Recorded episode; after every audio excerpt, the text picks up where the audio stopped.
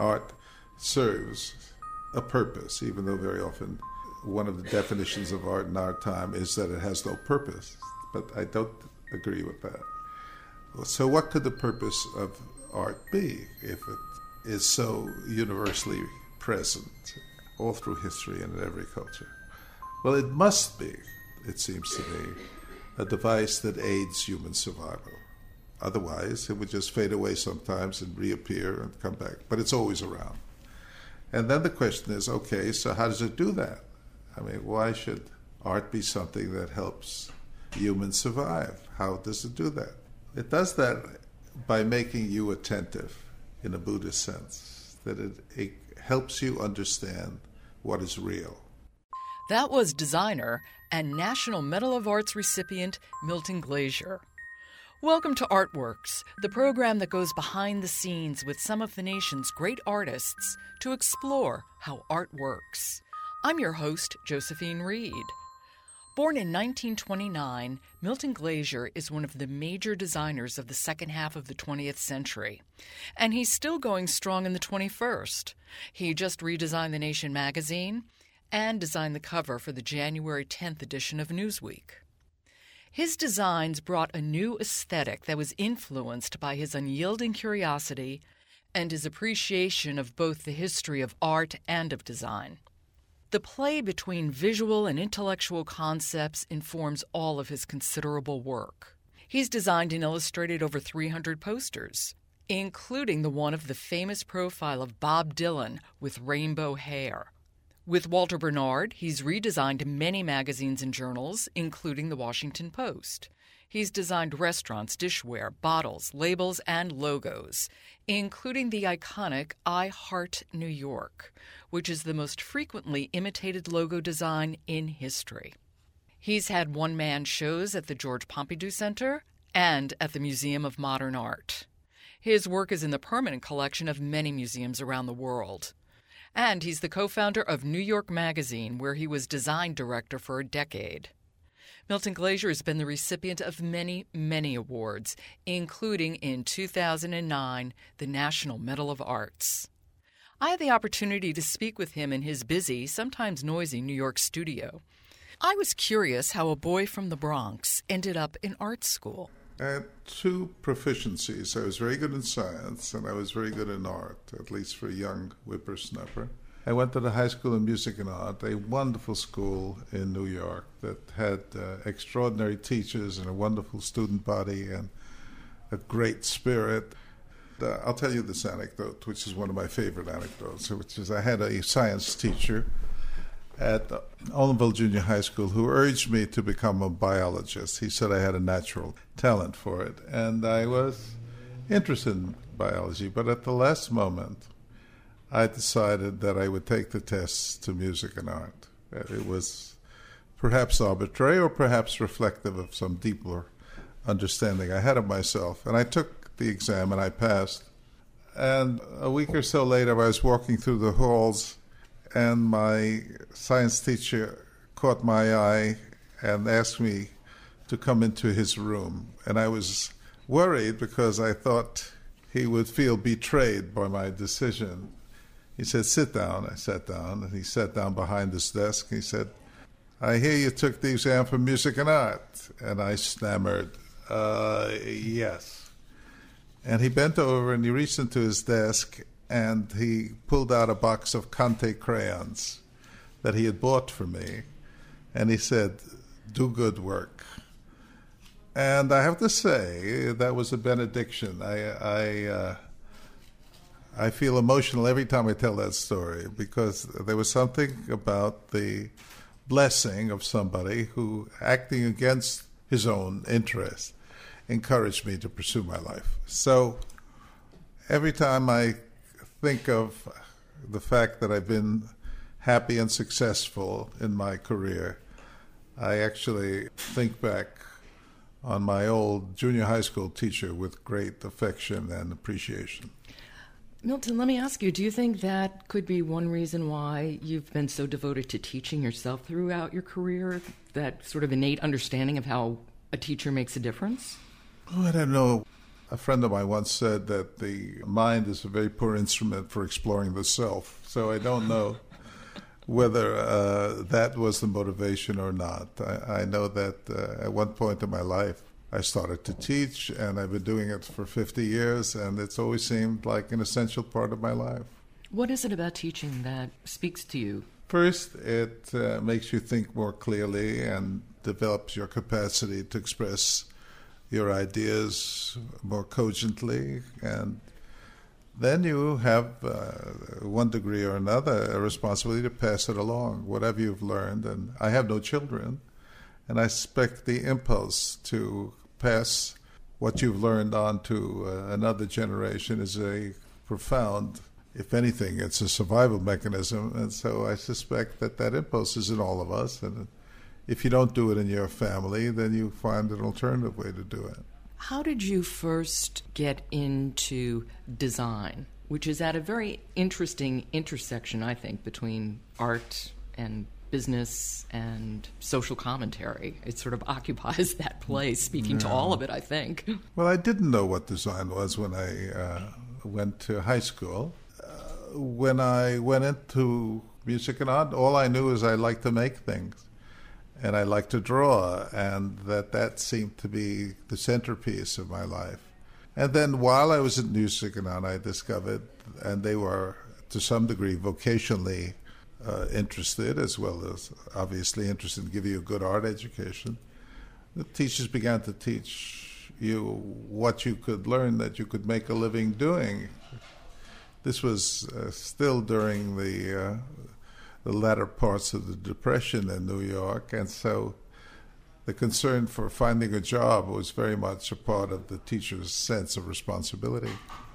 And I learned there was such a thing as design, which wasn't very specifically observed. You knew you could design a magazine, or you could design lettering, or you could design, if you were an architect, a concert hall. But you you knew that there was a world out there where your interest in making things could be applied to a vocation and that that would enable you to put bread on the table and so I began to learn that there was such a thing basically when I was in high school. You were awarded a Guggenheim Fellowship and you studied art in Italy. Yes. I had gotten a Fulbright.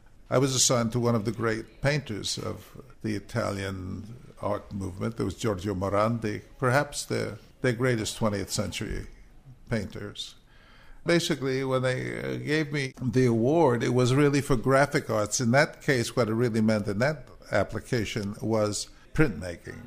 And Morandi was teaching etching in public school. They weren't even art students. They were ordinary kids who wanted to learn how to etch. And I was in that class. And it was a profound experience for me. He was a great man.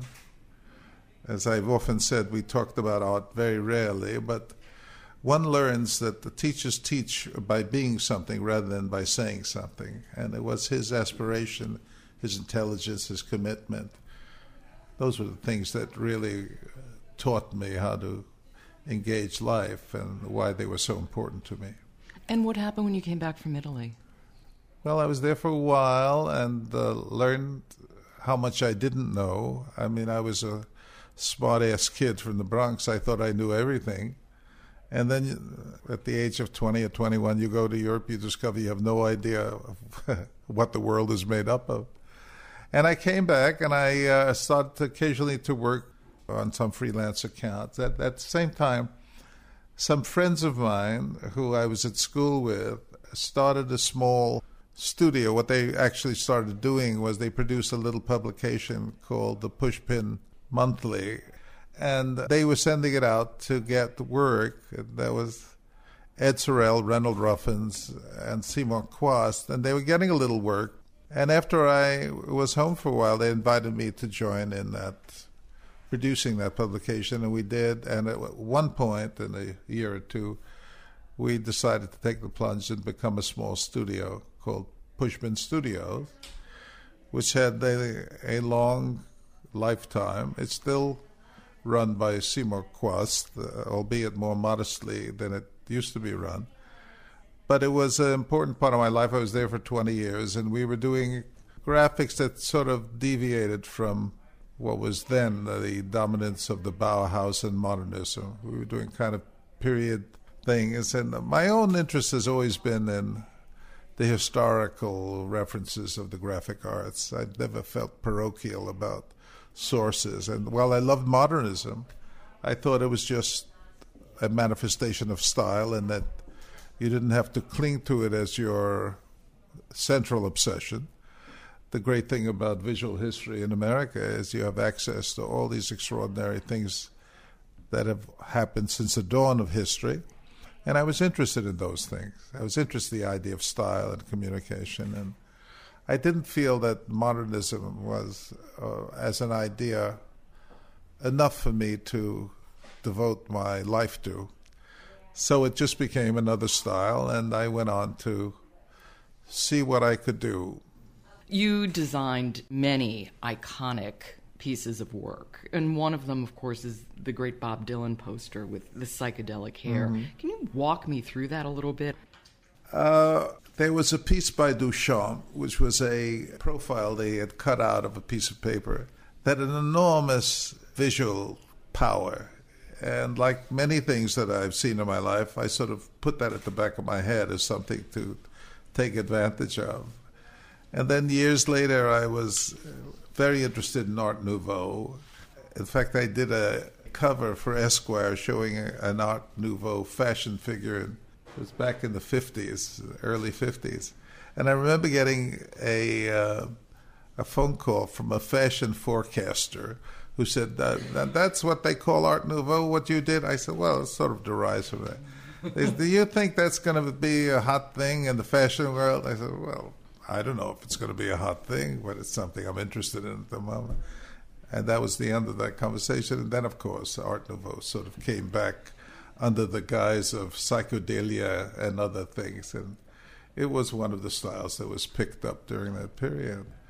But for me, the you know the confluence of all these ideas, the idea that art has a historical meaning and that it is not style that you're interested in is its meaning and content and form and uh, i've always been fascinated by changes of manner and mannerism and i've always thought that that is what the world offers you this range of opportunities. I mean why should you always eat meat and potatoes? Sushi could be a whole new adventure for you and so on. And it's very interesting now because, of course, it has become a literary idea. This is some 40 years after I had made my personal discovery that you can take anything you want from anyone and use it intelligently and effectively. Of course, the question of plagiarism always arises, but now people seem to be soft on plagiarism as they explore the possibilities that history offers us too much to ignore. Was it a leap to start New York Magazine with Clay Felker? Well, it was a leap, but uh, you know, I've been talking about something recently that I find really interesting, which was that not too long ago I thought that the great difference between artists and professional artists, if I can use that distinction, or artists and applied artists, is that in the world of art, if you're a real artist, what you do is you move towards failure you do a painting, you fail, you observe what you failed at, you do another painting, you integrate what you've learned, you fail again. You go on to another painting, you take what you've learned, you fail again. And so the possibility for development is always there. And you use failure as a means of understanding what you're doing. In the professional world, the world of applied arts, you develop a product, which is you become the best person for doing Cocker Spaniels.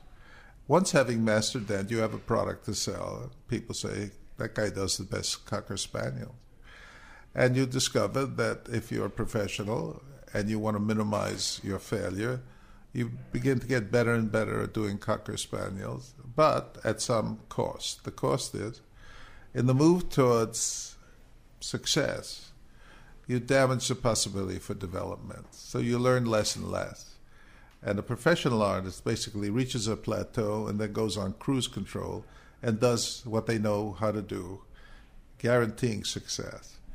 well, this may be good for your professional life, but it's not very good for your personal life or for your growth as an artist, or if that's what you want to be.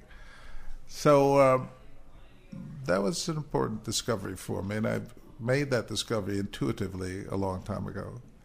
And so my whole professional life has really been to move towards things that I knew, towards things that I didn't know. And I didn't know very much about being an art director of a magazine. But Clay was a good friend. We started the magazine here in this very building. Clay was a good friend, and when the Sunday supplement in the Herald Tribune, the magazine folded, he said, let's do a couple of dummies on what it would be to do a freestanding magazine. It would have to be a little different than what we were doing in uh, paper.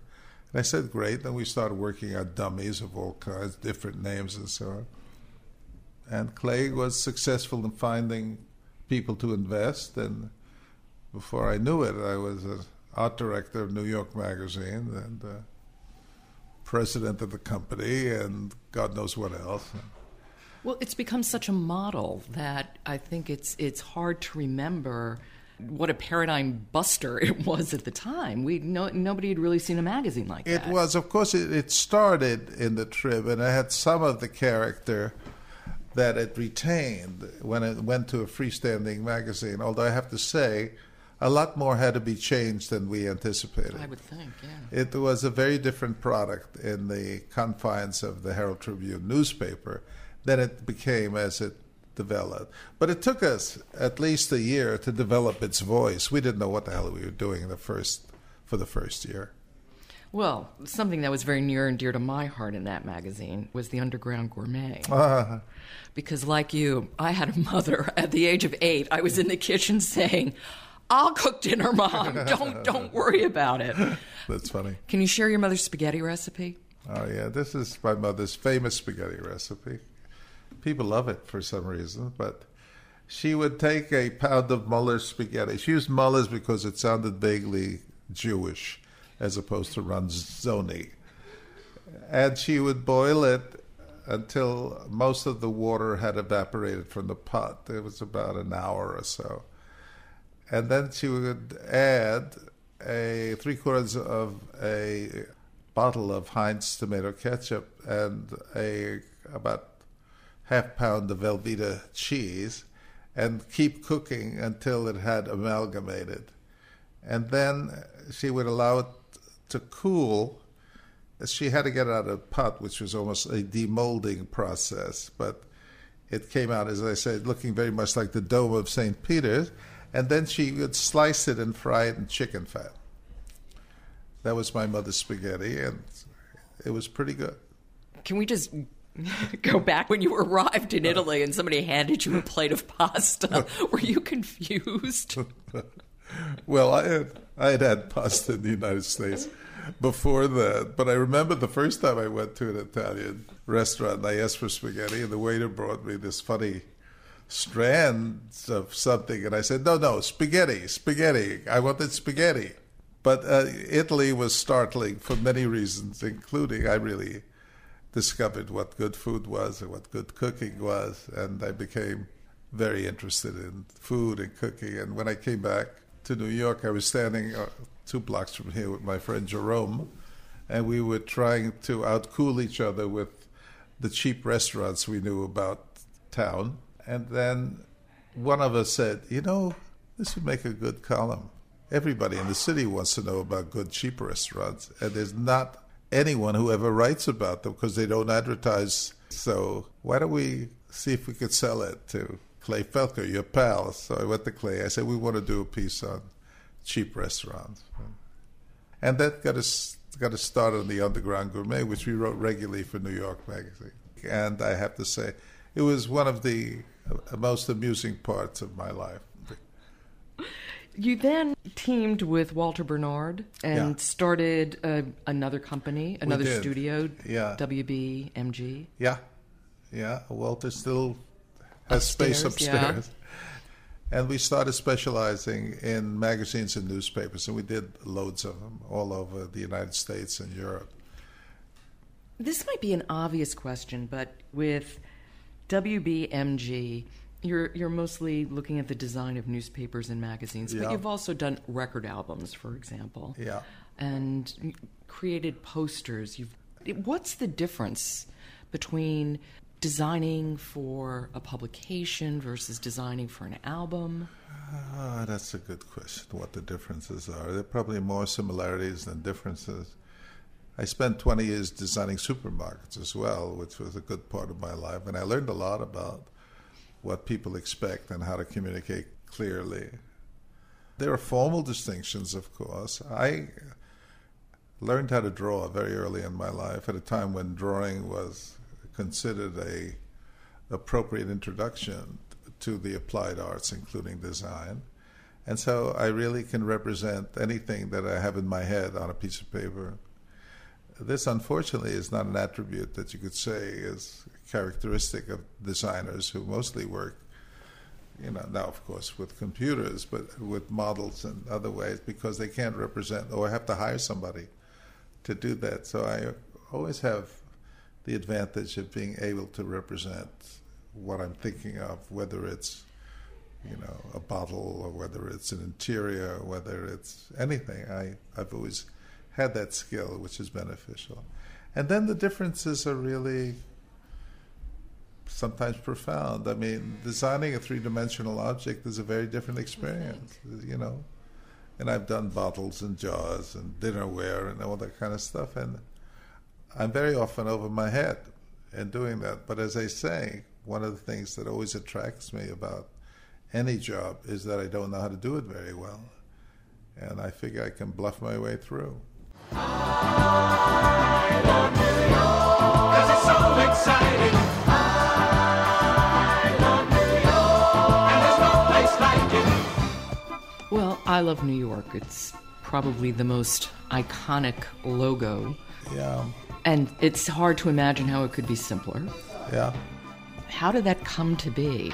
You know, uh, design and every other human activity really engages both parts of your brain the rational, objective, logical part, which you develop by reading and teaching and talking and all the rest of it, and then the intuitive part. It is the uh, sort of the meeting of those two impulses or two natures of the brain that produces everything. And it's nice to have both of them functional. So there are a lot of people who are very rational, very objective, and have an undeveloped imagination. Very often they are in opposition, the two, as you know. I mean, it's not new. But I've always been able to accept what I don't know rationally and objectively and let my intuition work out the details. The, I love New York. I've told this story. I did a solution for it. I thought it was going to be a six week project. I did a typographical something. The uh, Board of Commerce or whatever accepted it. My friend uh, Bill Doyle, who brought it to me, said, They've accepted it. Why don't you just do some layouts with it? And the next day I was in a cab and I said, You know, that's not good enough. And I just scribbled a little I heart New York. I called him. He said, Oh, they've met already. They've approved it. Don't bug me. I said, Let me come over. I said, Look. I showed it to him. He said, You're right. That's better. He went back to the board. One of those few cases where something that already had been accepted was then put aside and something else replaced it. So I don't know. The answer uh, to the question is where the ideas come from. Beats the hell out of me. How is design different from art? Clearly, it encompasses art, but it does other things too. Can you just. Well, I finally developed a field theory for the distinction, which is my own. If art is a survival mechanism, which I think it is, otherwise it would not be so prevalent throughout human history in every culture. Obviously, it does something, right? It does something. Art makes you attentive. It helps you understand what is real. And I used the example of trying to draw my mother once and realizing as I looked at her at the age of 17, I had no idea what she looked like until my mind shifted into its observing phase. And I could see her at that moment more accurately than I had been able to see her before, right? And when you walk by a forest, if you have seen a Cézanne a day earlier, you suddenly notice that the forest looks like what Cezanne has pointed out to you, that you are unable to see until he said, Look at this, and then go outside and look at the forest. The real issue in art and everything else is understanding what is real, and art helps us do that by making us attentive.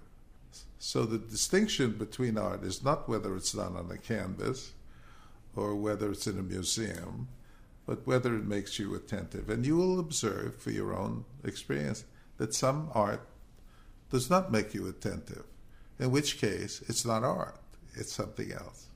And some designs make you attentive, in which case they are art. So that's my field theory of the distinction between what is art and what is not. I like it. Thank you. It's taken a lifetime. Above the door of this building, you have Right. Art is Work, which was also the title of one of your books. Right. Well, that was before I came upon this theory.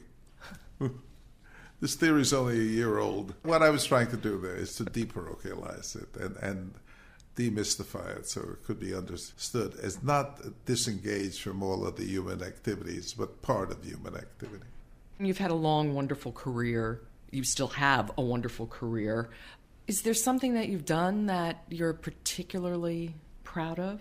Well, I like the work I've done as a generality. What I'm proud of is having lived through it all and having arrived into my 80s and still looking forward to learning something every day. And the fact that you can have a very long career and not burn out and not feel that you've said everything you want to say and feel that there's still an enormous amount to learn.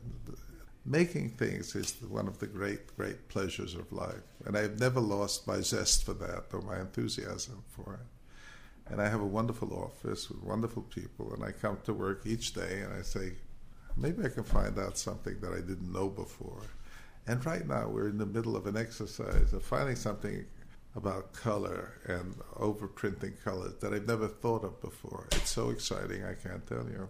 And I think the idea that you don't have to burn out, you don't have to become cynical, you don't have to put yourself on cruise control, and above all, you don't have to retire is the thing that I'm most proud of. And when you found out you were given the National Medal of Arts, you've gotten many honors, but Oh, well, this is the big one. I mean, there's nothing like it. No, I was thrilled. I was absolutely thrilled. And uh, I'd like to be cooler about it, but I couldn't be cool about it. It was a great, great moment for me. well, clearly, it's so well deserved, Milton Glaser. Oh, well, who knows? Who knows? I do. I think it is.